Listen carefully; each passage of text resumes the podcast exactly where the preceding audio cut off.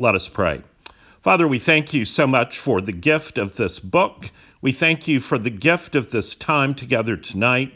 Lord, we thank you for um, those who are on this journey with us. We pray that you would bless our time together tonight and that you would use this time to strengthen our faith in you, to help us to understand the things of your kingdom more deeply, and to live more and more like your Son, Jesus Christ, in whose name we pray. Amen. So, again, uh, happy Easter to everyone. We are still in Easter tide, uh, which is the great 50 days of Easter. So, uh, we have a lot to look forward to. Don't think Easter's over uh, because Easter Sunday is come and gone. So, as usual, I'd like to begin with reading together our verse from 2 Peter, and I would encourage you to say that with me. May grace and peace be multiplied to you in the knowledge of God and of Jesus our Lord.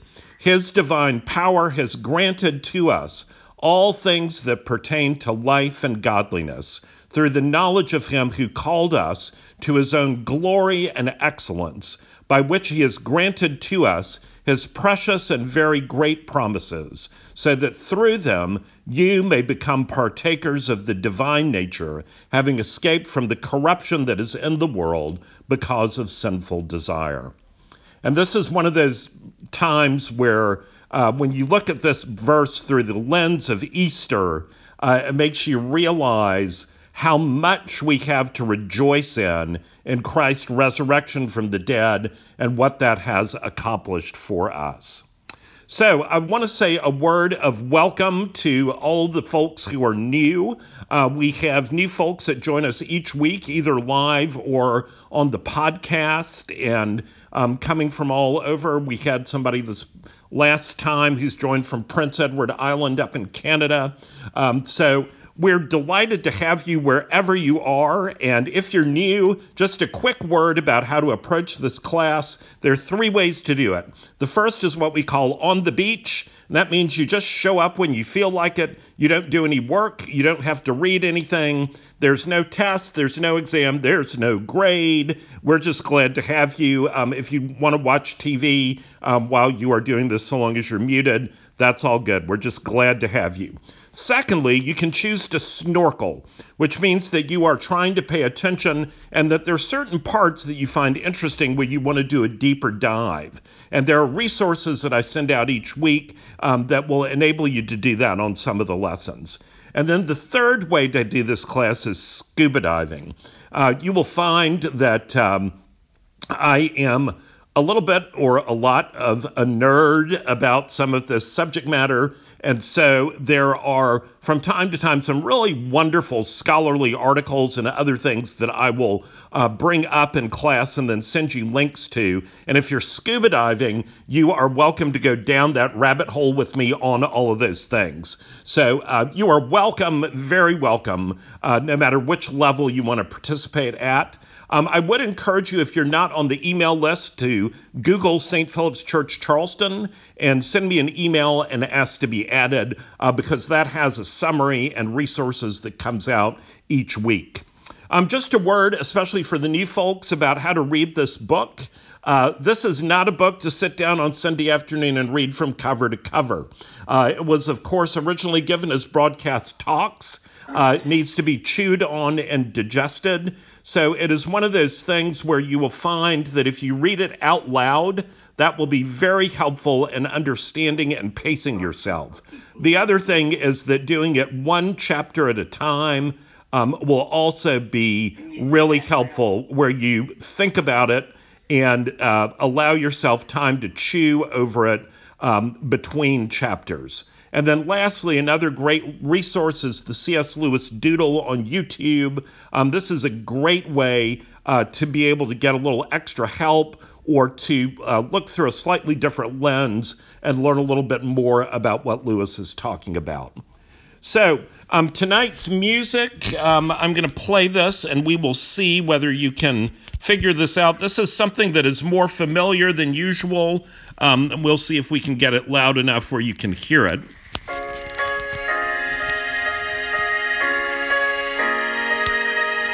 If you think you know what it is, uh, send me a chat.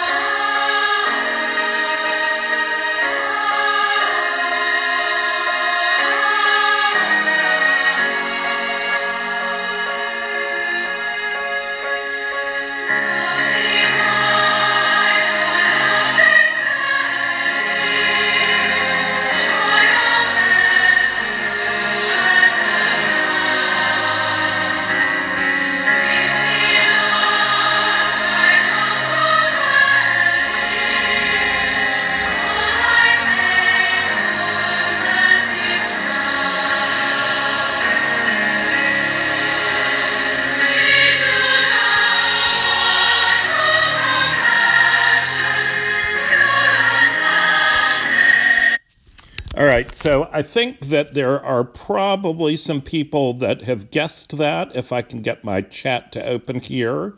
Uh, so uh, that is a good guess from Elizabeth Scott, thinking it's something by Rutter um, that you can't hear very clearly. Um, so it's not Rutter, but it sounds like Rutter. Uh, what that actually was is a setting of the great hymn, Love Divine, All Loves Excelling, um, that was written, this particular setting, the music written by Howard Goodall.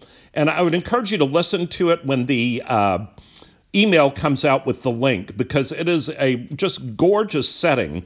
And it was interesting because when Goodall was interviewed about why did he decide to write yet another tune for one of the most popular hymns written by Charles Wesley, he said he had not really intended to set out to write this, but that it was more or less given to him, and he felt that God had spoken to his heart about it and then just given him this music. And it's a really exquisite setting, and it's very relevant for what we'll be talking about tonight.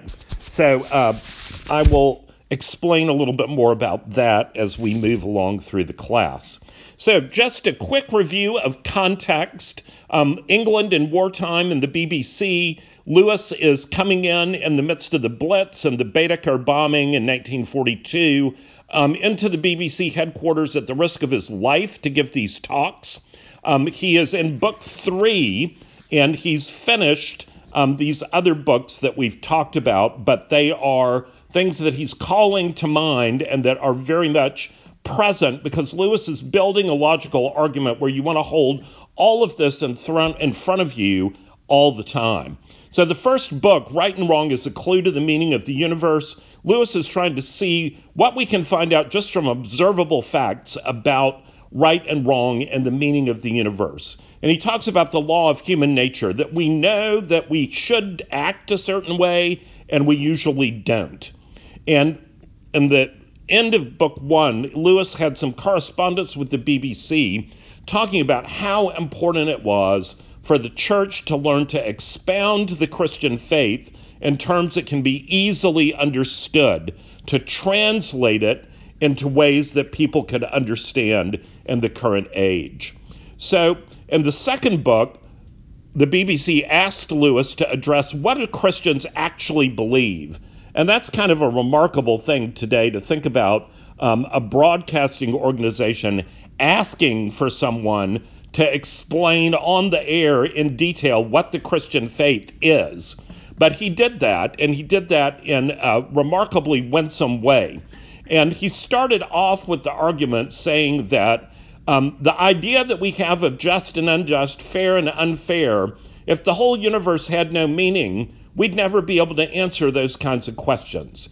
And he uses the image of the invasion. He says, We're in enemy occupied territory. Christianity is the story of how the rightful king has landed in disguise and is calling all of us to take part in a campaign of sabotage. And that when you go to church, you're really listening in to the secret wireless. And that is why the enemy wants to do all in his power to stop you from going. And that was one of the glorious things this Sunday is to have um, not a full church because we can't quite do that yet, but more people than we've had in a long time. Lewis then goes on to talk about God and free will and says free will, even though it makes evil possible, is the only thing that makes possible any love or goodness or joy worth having.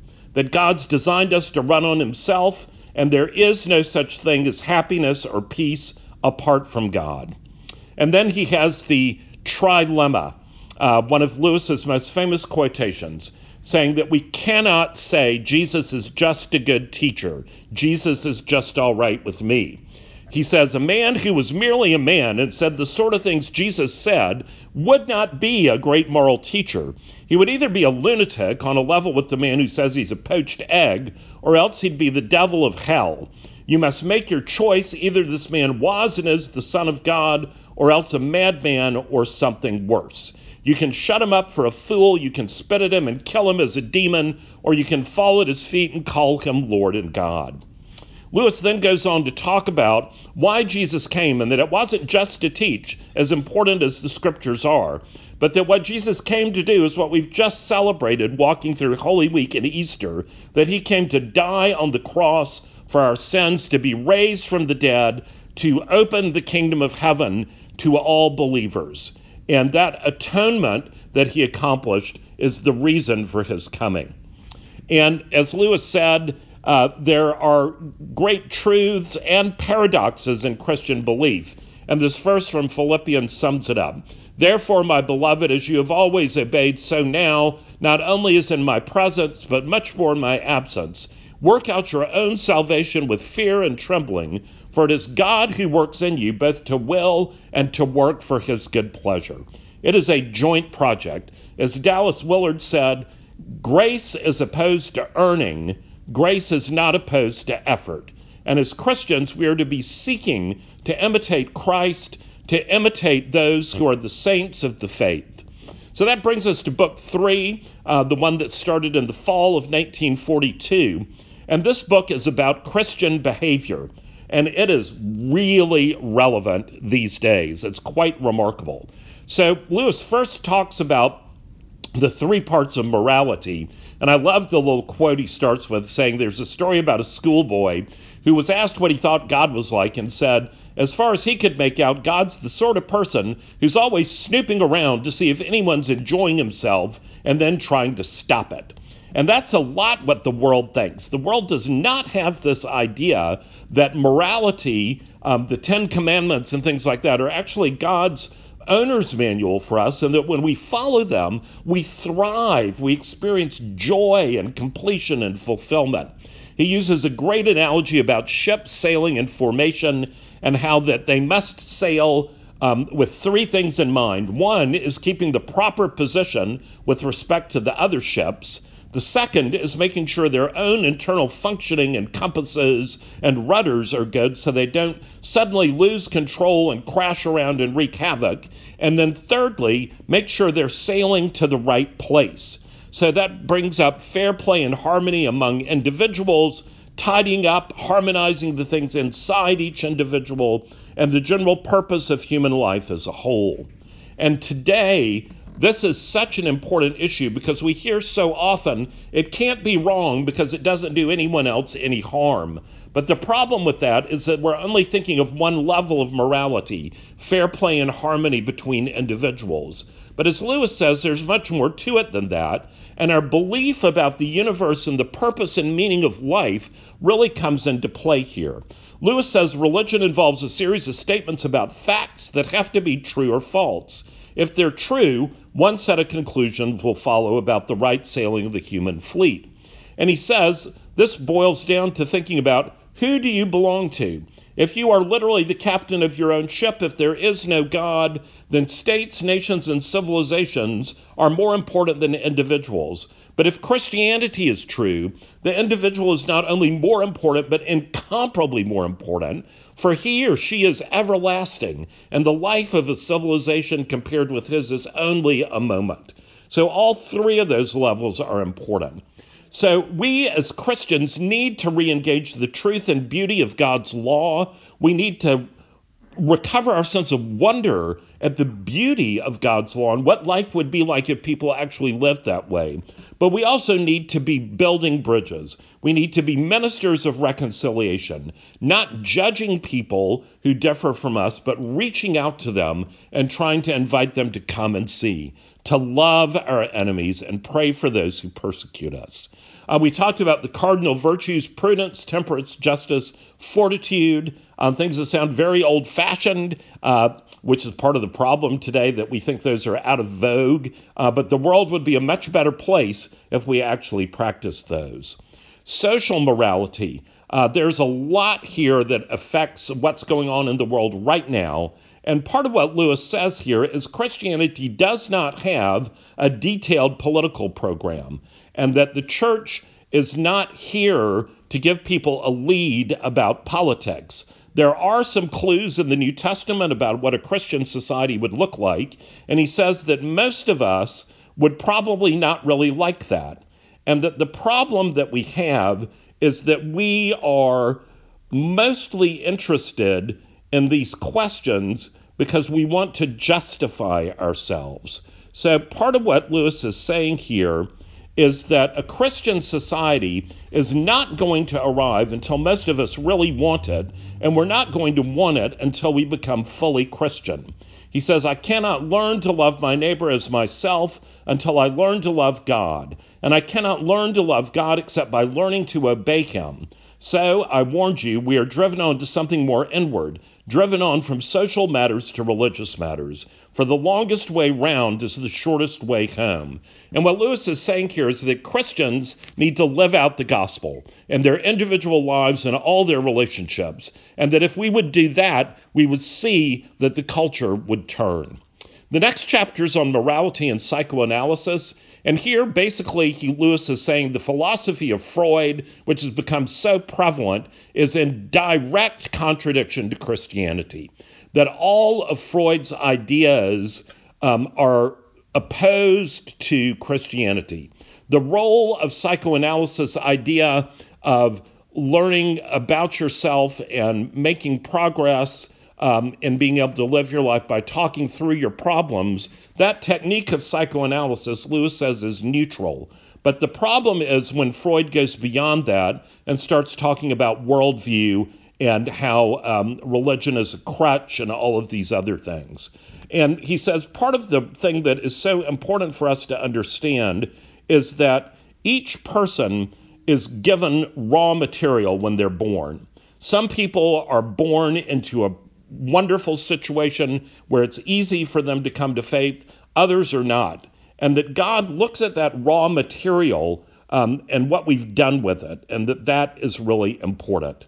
That's part of the reason why judging others is wrong. As Jesus said in the Sermon on the Mount, judge not that you be not judged. We only see the results that a man's choices make out of his raw material, but God only judges on what we've done with the raw material. So, part of what Lewis is concerned about here is keeping eternal perspective. The mark that each action, seen or unseen, leaves on that tiny central self, which no one sees in this life, but which each of us will have to endure or enjoy forever. And he closes with this whole idea of consciousness of sin that when a man or a woman is getting better, he or she understands more and more clearly the evil still left within. When a man or woman's getting worse, he or she understands their own badness less and less. A moderately bad man knows he's not very good. A thoroughly bad man thinks he's all right. And as James Montgomery Boice put it, the mature Christian knows he's always living in Romans 7 apart from the Holy Spirit. He knows dependence on the Holy Spirit is not something he's attained once for all, but that it's the result of a daily struggle and constantly renewed commitment. What is sanctification? Is it an awareness of how good we are becoming, or is it a growing sense of how sinful we really are, so we will constantly turn to and depend on Jesus Christ? If we are mature in Christ, we know it's the latter. The more conscious we are of our sin, the more it will drive us to depend on Christ and not rely on our own strength. So the next chapter that we took on last time before our little break for Holy Week was on sexual morality. And Lewis talks about the old virtue of chastity. And the interesting thing is, chastity used to be thought of as a virtue, and now it's something that people get made fun of for. Um, Lewis distinguishes chastity from modesty, and then he says biblical chastity is defined uh, very clearly. And he says the, there's no getting away from the old Christian rule either marriage between a man and a woman with complete faithfulness to your partner, or else total abstinence. And he says this is so difficult and so contrary to our instincts that obviously either Christianity's wrong or our sexual instinct has gone wrong. And he then goes on to say that he believes the instinct has gone wrong. And he says that our appetite for sex is greatly out of proportion. And he compares it to eating food, that we might want to eat a lot, but we stop. But with sex, that it's not like that, and that people become addicted to it. And he says part of the problem with the cultural view of sexuality is that we have been told over and over again that if we would only abandon Victorian ideas and bring sex out into the open, that all of the sudden everything would get better and that people would be free and happy. But the problem with that, as Lewis says, it has not been hushed up for the past 20 years. It's been chattered about all day long, but it's still in a mess. And he says the problem with the cultural view is that uh, people say things that are betraying an incorrect understanding of sex. That it is not that sex in itself is bad, but the way that it is used in our culture is wrong. So he talks about three reasons chastity is difficult. The first, he says there's a lot of wrong thinking in our culture, and that we are told over and over and over again that sexual indulgence is associated with health, normality, youth, frankness, good humor, all sorts of good things. It's kind of like the old cigarette ads that used to tell you it was good for your lungs to smoke. But the problem with that is that it is a lie. And the problem that lies behind this is the worldview that says humans are not made in the image of God. Humans are just another animal. And the more that we live into our instincts and follow our instincts, that is the way to become authentic. And we see that playing out day by day in our culture. Uh, and this is a direct contradiction to the Christian worldview that we are made in God's image and designed to thrive when we live according to God's law. The second thing Lewis says is people have a sense of futility, that chastity is impossible. But he says a thing has to be attempted, that if you don't try, you certainly won't succeed. And he said we won't succeed by any merely human efforts, that we have to ask for God's help.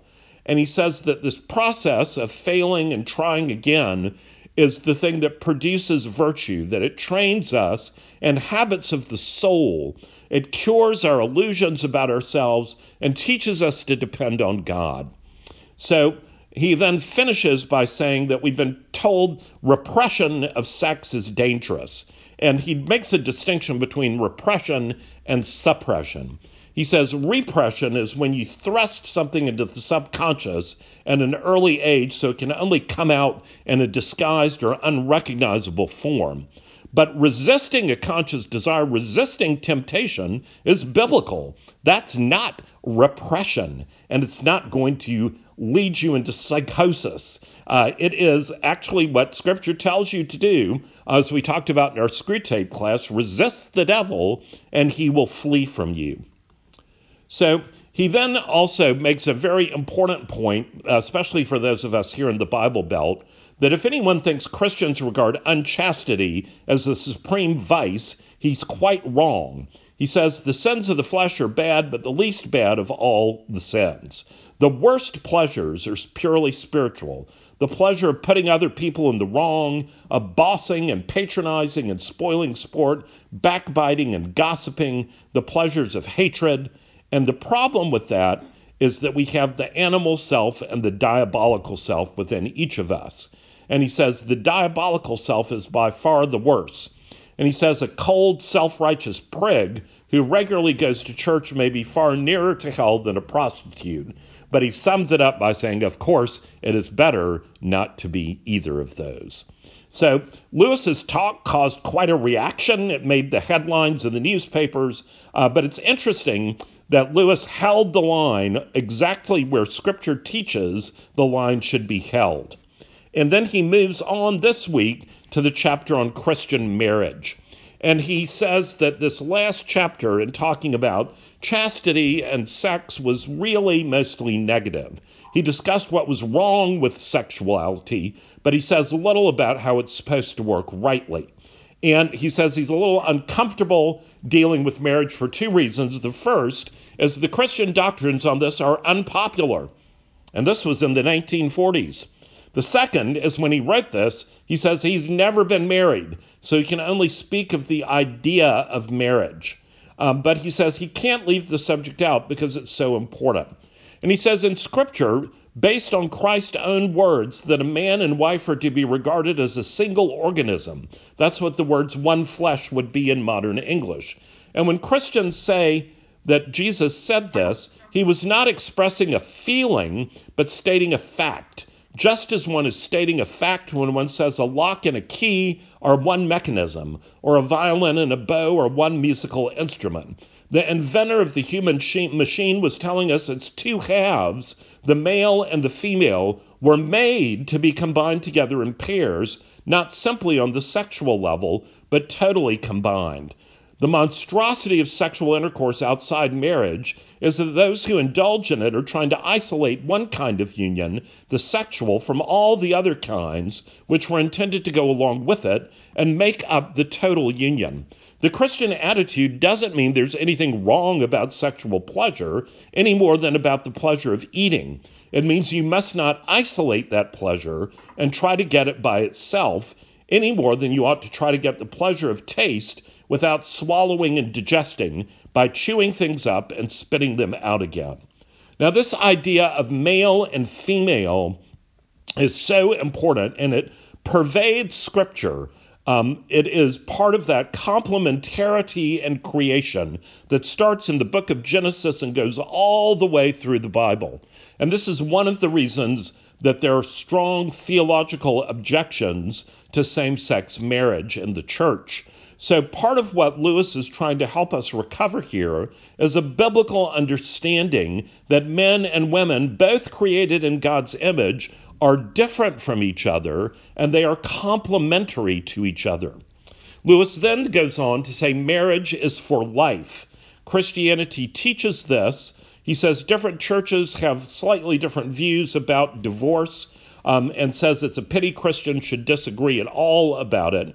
But he says Christians all devo- regard divorce as something like cutting up a living body, as a kind of surgical operation. And he says they're all agreed it's more like having both legs cut off than it is like dissolving a business partnership or even deserting a regiment. What they all disagree with, what all Christians disagree with, is the modern view that it's a simple readjustment of partners to be made whenever people feel they are no longer in love with one another or when either of them falls in love with someone else. Now, this is worth pausing for because the church has a very different standard than the culture here. Christians believe that marriage is for life. The scriptures teach us that, and it is one of the bedrock things of the church and of culture. And as our society has begun begun to fray around this issue, and we have um, begun to think of divorce as not a big deal at all, we have um, cheapened the idea of marriage. Now, let me hasten to add that there are times, even in Scripture, where there are good reasons for divorce. But what Lewis is saying here is that there's this casual attitude toward marriage that he could see coming even in the 1940s that we're seeing the full flower of in our culture today.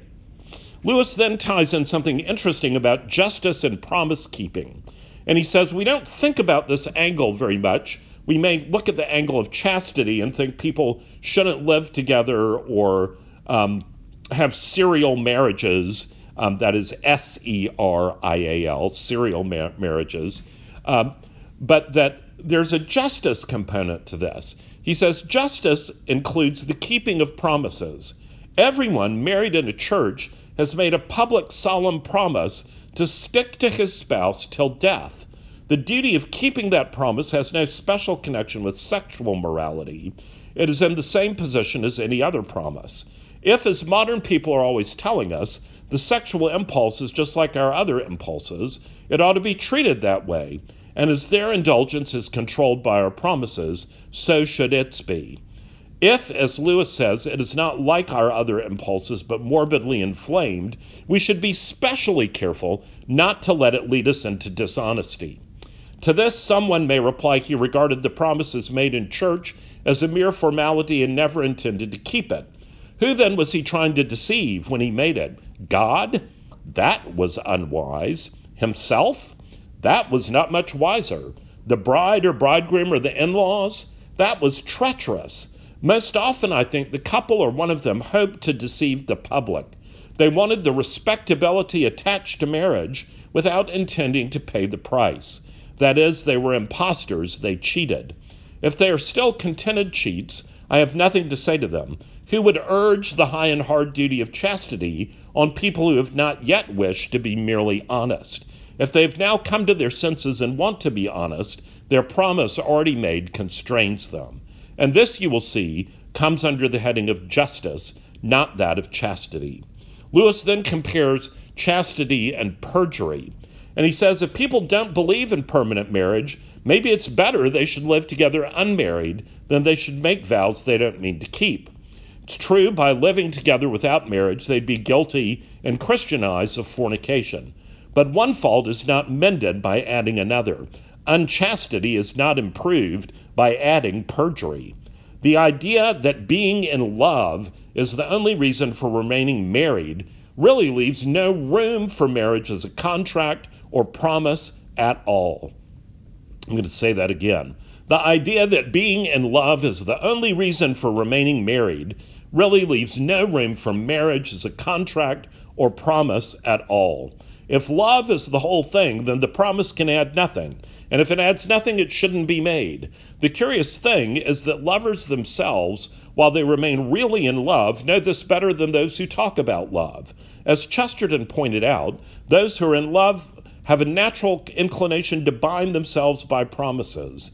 Love songs all over the world are full of vows of eternal constancy. The Christian law is not forcing upon the passion of love something which is foreign to that passion's own nature. It's demanding that lovers should take seriously something which their passion of itself impels them to do. And this whole section is so important because the cultural understanding of being in love and thus the cultural understanding of marriage has invaded the church in a big way. One of the best correctives to that in recent years is the excellent book that Tim Keller wrote that I would commend to you called The Meaning of Marriage, which talks about what Christian marriage is, which is profoundly different from the cultural understanding. And Lewis explicates that very thing in this next section, where he compares feeling in love versus commitment. And he says, and of course, the promise made when I'm in love, and because I'm in love, to be true to the beloved as long as I live, commits one to being true, even if I cease to be in love. A promise has to be about things that I can do, about actions. No one can promise to go on feeling a certain way. He cannot promise never to have a headache or always to feel hungry. But what, it may be asked, is the use of keeping people together if they are no longer in love? Lewis says there are several sound social reasons to provide a home for children, to protect the woman who's probably sacrificed or damaged her own career by getting married from being dropped whenever the man's tired of her. But there's another reason of which I'm very sure though I find it a little hard to explain. It's hard because so many people cannot be brought to realize that when B is better than C, A may be even better than B. They like thinking in terms of good and bad, not of good, better, and best, or bad, worse, and worst. They want to know whether you think patriotism is a good thing. If you reply that it is, of course, far better than individual selfishness, but that it is inferior to universal charity and should always give way to universal charity when the two conflict, they think you're being evasive. I hope no one will make this mistake about what I'm now going to say. What we call being in love is a glorious state, and in several ways good for us. It helps us makes us generous and courageous. It opens our eyes not only to the beauty of the beloved, but to all beauty. And it subordinates, especially at first, our merely animal sexuality. In that sense, love is the great conqueror of lust. No one in his senses would deny that being in love is far better than either common sensuality or cold self centeredness. But feelings are fleeting.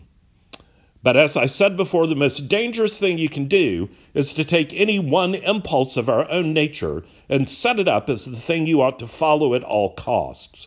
Being in love is a good thing, but it is not the best thing. There are many things below it, but there are also things above it. You cannot make it the basis of a whole life. It is a noble feeling, but it is still a feeling. Now, no feeling can be relied on to last in its full intensity or even to last at all. Knowledge can last, principles can last, habits can last, but feelings come and go. And in fact, whatever people say, the state of being in love usually does not last. If the old fairy tale ending, they lived happily ever after, is taken to mean they felt for the next 50 years exactly as they felt the day before they were married, then it says what probably never was nor ever could be true and would be highly undesirable if it were. Who could bear to live in that excitement for even five years? What would become of your work, your appetite, your sleep, your friendships? And what Lewis is talking about here is exactly what is wrong in our culture right now. We have made an idol of the idea of being in love. We have exalted the feeling of being in love as the greatest thing that there can be, and that somehow you are not complete um, you can't be happy if you're not in a relationship where you feel that way. Now, one of the greatest problems with this in the church, when we buy into that, is we automatically say that all people who are single are less than in some way. We ignore the fact that we are complete in Christ. So, that whole scene, uh, those of you of a certain age will remember the movie Top Gun, where they sing, You've lost that loving feeling in the bar. That is not what it's all about. You know, it's that that movie, the whole idea is if that loving feeling is gone, then if you can't get it back, you'd probably better move on. And you know, there's a there's a terrible song um, from Meat Loaf of all places that says, uh, talks about, I need you, I want you, but I ain't ever to love you, but two out of three ain't bad. And the problem is our culture has bought into that kind of thing. And it's so important that the church learn to teach into this, particularly with younger people, and help them to understand that this whole concept of romanticizing being in love is not the meaning of life. Now, let me hasten to add there's nothing wrong with being in love, it's a beautiful thing, but it cannot be the thing that you base your relationship, your purpose in life on. And Lewis is drawing here from St. Paul's letter in 1 Corinthians 13, which is probably the most often read passage in weddings, and I would submit to you the least understood and appreciated. Because if people actually knew what that passage meant, they wouldn't be reading it because it's not what they think it is. Remember what that passage says. We like to think, oh, it's the love chapter. Oh, it's so beautiful. It makes me feel all warm and fuzzy. But that's not what the chapter is about. Listen to what it says Love is patient, love is kind, love does not seek its own way, love keeps no record of wrongs, love believes the best, love endures all things. That chapter, my friends, is all about actions. It is not even once about feelings. And it is about committed love, choosing the way that you behave, basing your love in action and choices, not on feelings. So Lewis goes on to say that feeling in love is not the same thing as loving. He says ceasing to be in love need not mean ceasing to love. Love is distinct from being in love. It's not merely a feeling. Love is a deep unity maintained and deliberately strengthened by habit, reinforced in Christian marriages uh, by the grace which both partners receive from God. They can have this love for each other even at those moments when they don't like each other much as you love yourself even when you don't like yourself. They can retain this love even when each would easily, if they allowed themselves, to be in love with someone else.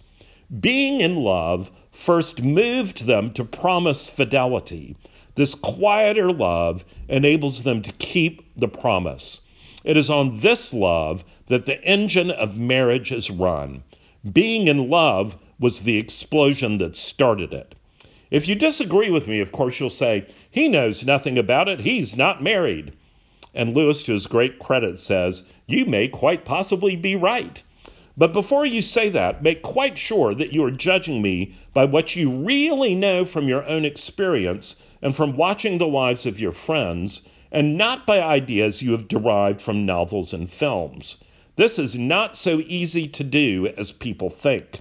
Our experience is colored through and through by books and plays and the cinema, and it takes patience and skill to disentangle the things we have really learned from life for ourselves. This is so important.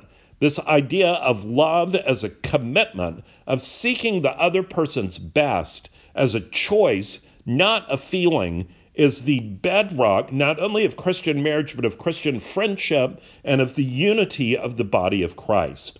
And that leads Lewis to the next part, but oh boy, do we have this disease badly in our culture today. The perfect partner people get from books the idea that you have that if you have married the right person, you may expect to go on being in love forever. As a result, when they find that they are not, that is, they are not in love and that they are married to the wrong person, they think this proves they've made a mistake and are entitled to a change, not realizing that when they have changed, the glamour will presently go out of the new love just as it went out of the old one. And this department of life, as in every other, thrills come at the beginning and do not last. The sort of thrill a boy has at the first idea of flying will not go on when he has joined the RAF, the Royal Air Force, and is really learning to fly. The thrill you feel on first seeing some delightful place dies away when you really go to live there. Does this mean it would be better not to learn to fly and not to live in the beautiful place? By no means. In both cases, if you go through with it, the dying away of the first thrill will be compensated for by a quieter and more lasting kind of interest. What is more, and I can hardly find words to tell you how important I think this is, it is just the people who are ready to submit to the loss of the thrill and settle down to the sober interest, who are then most likely to meet new thrills in some quite different direction. The man who has learned to fly and becomes a good pilot will suddenly discover music. The man who has settled down to live in the beauty spot will discover gardening. And what Lewis is saying here is this idea that you can only be happy if you find your right soulmate is a lie, and it's a lie straight from Satan. And unfortunately, all of us, I'm sure, know people that are constantly on the prowl, hoping that they find that perfect partner, and that when they meet that perfect person, that suddenly they will be complete, that that person will solve all their problems, that they will be happy at last. And the problem with that is that not only is it not scriptural, but it's a lie. And as Lewis says here, it sets you up for disappointment and it makes you think the problem is always with the other person. And of course, Christianity tells us, as that wonderful uh, quotation from G.K. Chesterton, when the London Times had a headline that says, What is wrong with the world? Chesterton wrote a letter to the editor and said, I am, signed G.K. Chesterton. Each one of us is a sinner. We are the problem in our own world. And it's only by Christ's redemptive love that we are able to begin to overcome that. So Lewis says this is one little part of what Christ meant by saying a thing won't really live unless it first dies. It's simply no good trying to keep any thrill. That's the worst thing you can do. Let the thrill go. Let it go on through that period of death into the quieter interest and happiness that follow, and you will find you are in a world of new thrills all the time. But if you decide to make thrills your regular diet and try to prolong them artificially, they will all get weaker and weaker and fewer and fewer, and you will be a bored, disillusioned codger for the rest of your life. It is because so few people understand this that you find many middle aged men and women maundering about their lost youth. at the very age when new horizons ought to be appearing and new doors opening all around them. It's much better fun to learn to swim than to go on endlessly and hopelessly trying to get back to the feeling had you had when you first went paddling as a small boy. Another notion we get from novels and plays is that falling in love is something quite irresistible, something that just happens to you like measles. And because they believe this, some married people throw up the sponge and give in when they find themselves attracted by a new acquaintance. But I'm inclined to think these irresistible passions are much rarer in real life than in books, at any rate when one's grown up. When we meet someone beautiful and clever and sympathetic, of course we ought, in one sense, to admire and love those qualities. But is it not very largely in our own choice whether this love shall or shall not turn into what we call being in love? No doubt, if our minds are full of novels and plays and sentimental songs, and our bodies full of alcohol, we shall turn any love we feel into that kind of love.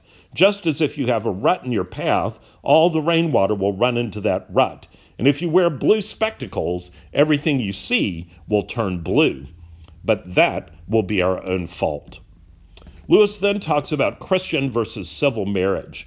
He says the Christian conception of marriage is one, the other is the quite different question how far Christians, if they are voters or members of parliament, ought to try to force their views of marriage on the rest of the community by embodying them in the divorce laws. A great many people seem to think that if you're a Christian yourself, you should try to make divorce difficult for everyone. I do not think that. At least I know I should be very angry if the Mohammedans tried to prevent the rest of us from drinking wine. My own view is that churches should frankly recognize that the majority of the British people are not Christians and therefore cannot be expected to live Christian lives. There ought to be two distinct kinds of marriage one governed by the state with rules enforced on all citizens, the other governed by the church with rules enforced by her. The distinction ought to be quite sharp so that a man knows which couples are married in a Christian sense and which are not. Now, that last part is very interesting, and it is if you are um, someone who's traveled in French countries, um, you will recognize that, that that's exactly the way it is in France. That in order to be married in the eyes of the law, you go with witnesses and you are married at the town hall and that makes you fully married for taxes and legal purposes. But if you want to get married in the church, you have to go through a completely separate ceremony, and they very often are not on the same day. And the Christian marriage, the sacrament of marriage, the marriage that is based in the Christian understanding of love and everything else, is only chosen by those who want to do that and believe that that is an important part of their faith and their life together. And part of what has happened in our country, and part of the reason that there's so much pressure on the institution of marriage, is that our ideas are all mixed up about this. And so, um, redefining marriage in the way that it's happened um, in our country is much more problematic than if that were to be redefined that way in France, where the government's definition of marriage has nothing to do with what the church does. So it is certainly something um, that Lewis was anticipating uh, where the culture might go and has some interesting ideas about it here. So there's a whole philosophical discussion that we will not get into tonight about the whole idea of legislating morality and where how do you draw the line in that.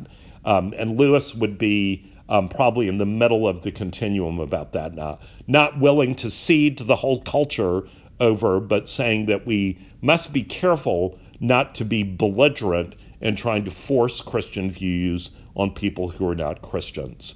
And that that leads to that view of God that we talked about early on of the old man looking around, snooping for someone who's having a good time and trying to get them to stop it. So, um, Lewis cl- concludes this chapter with what he rightly calls an unpopular doctrine. It was unpopular then, it's even more unpopular now. And he talks about this idea of wives obeying their husbands and the fact that St. Paul talks about the man as the head. And he says there are two obvious questions. Why should there be a head at all? Why not complete equality? And why should it be the man? And the sec- the other reason he brings this up is that um, this is one of the most practical issues that comes up with marriage. So Lewis says, in terms of why there should be a head at all, that comes from the idea that marriage is permanent and that, as he says, as long as the husband and wife are agreed, no question of a head need arise, and we can hope that will be the normal state of affairs in Christian marriage. But when there is a real disagreement, what should happen? Talk it over, of course, but he says, I'm assuming they've done that and still failed to reach agreement. What do they do next? They can't decide by majority vote. For in a council of two, there's no majority. Surely only one or the other of two things can happen. Either they must separate and go their own ways, or else one or the other must have a casting vote. If marriage is permanent, one or the other party must, in the last resort, have the power of deciding the family policy. You can't have a permanent association without a constitution. He then goes on to talk about why he believes it must be the man. So he says he's not married, but so far as he can tell, even women who want to be the heads of their own house don't usually admire the same state of things when they see it going on next door. He says that this woman, this mythical woman, may say, Poor Mr. X, why he allows that appalling woman to boss him around that way is more than I can imagine. I don't think she's even very nattered if anyone mentions the fact of her own headship. There must be something unnatural about the rule of wives over husbands, because the wives seem to be half ashamed of it and despise the husbands they rule. But there's another reason, and here I speak quite frankly as a bachelor, because it's a reason you can see from outside even better than from inside. The relations of the family to the outer world, what might be called its foreign policy, must depend in the last resort on the man, because he always ought to be and is usually more just to outsiders. And what Lewis means here is that a woman is primarily fighting for her children and her husband against the rest of the world. Naturally and rightly, in some sense, their claims override for her all other claims. She is the special trustee of their interest. The function of the husband is to see that this natural preference of hers is not given its head. He has the last word in order to protect other people from the intense family patriotism of the wife. If anybody doubts this, let me ask a simple question. If your dog has bitten the child next door, or if your child has hurt the dog next door, who would you sooner have to deal with, the master of that house or the mistress? Or if you're a married woman, let me ask you this question. Much as you admire your husband, would you not say that his chief failing is his tendency not to stick up for his rights and yours against the neighbors as vigorously as you would like? A bit of an appeaser. So you can take that part uh, as you like, uh, but I think what Lewis would say that he would insist on is not his own opinions about this, but what St. Paul says in Ephesians um, which is all grounded in the idea of mutual submission to Christ, that we are all to be submitted to Christ, that husbands are to love their wives as Christ loved the church, giving up his very life for her, and that wives are to submit to their husbands in that same way. And that the reality is that both husbands and wives are given amazing gifts, and that it is by working together that they model that biblical complementarity and completion.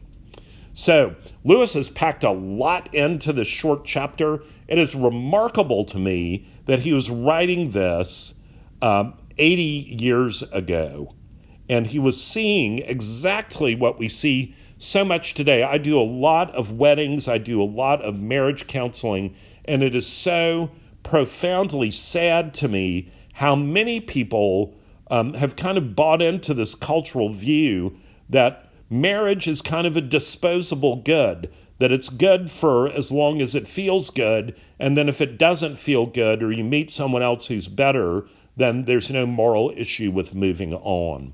So, Lewis, again, I think is a, a good guide for us here um, helping us to cling to the scriptures. I would commend to you, if you haven't read 1 Corinthians 13 in a while, to go back and do that. I would also commend to you um, Tim Keller's book, The Meaning of Marriage. Uh, it's a great book on this. And another terrific book with a wonderful Lewis connection is a book that's called A Severe Mercy by a man named Sheldon Vanauken. If you don't know that book, I cannot recommend it highly enough. Um, it will make you cry, but it is a beautiful book that is full of profound wisdom, not only about marriage, but about grief and loss and the sufficiency of Jesus Christ. So, just summing up here, Lewis gives us some much needed countercultural wisdom from Scripture. Marriage is for life, that there are justice and promise keeping aspects to marriage. Feeling and love is very different from the commitment that is part and parcel of Christian marriage. Feeling and love is very different from what it means to love in a Christian sense. And this ties us back to that opening music Love divine, all loves excelling, joy of heaven to earth come down. Fix in us thy humble dwelling, all thy faithful mercies crown. Jesus, thou art all compassion, pure, unbounded love thou art. Uh, Jesus is the one that shows us what real love is. It is self sacrificing, committed love. Lewis talks about the myth of the perfect partner, Christian versus civil marriage, and headship and complementarity. And when he delivered that talk, it was all done in about 12 minutes. Quite remarkable. So let's close with this passage from chapter 11 of book 4 um, and think about this through the lens of what we've talked about tonight. So very important. It's a great way of looking um, at marriage and relationships. Let's say this together. Give up yourself and you will find your real self. Lose your life and you will save it. Submit to death, death of your ambitions and favorite wishes every day, and death of your whole body in the end. Submit with every fiber of your being, and you will find eternal life. Keep back nothing. Nothing that you have not given away will ever be really yours.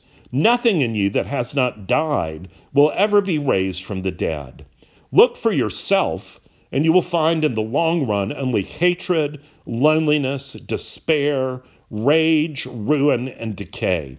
But look for Christ, and you will find him, and with him, everything else thrown in. Let's close with a word of prayer. Father, we thank you for the biblical wisdom contained in this chapter. Lord, we confess to you our selfishness and our ideas about being in love and wanting to be the center of attention and having others serve us. Lord, we pray that you would work in our hearts to turn that around, that we would seek to love and to serve others in a sacrificial way, that in doing that that we would love as you loved us, the way that you have commanded us to love, and that in doing that we would grow more and more into the image of Jesus Christ, your Son, in whose name we pray. Amen.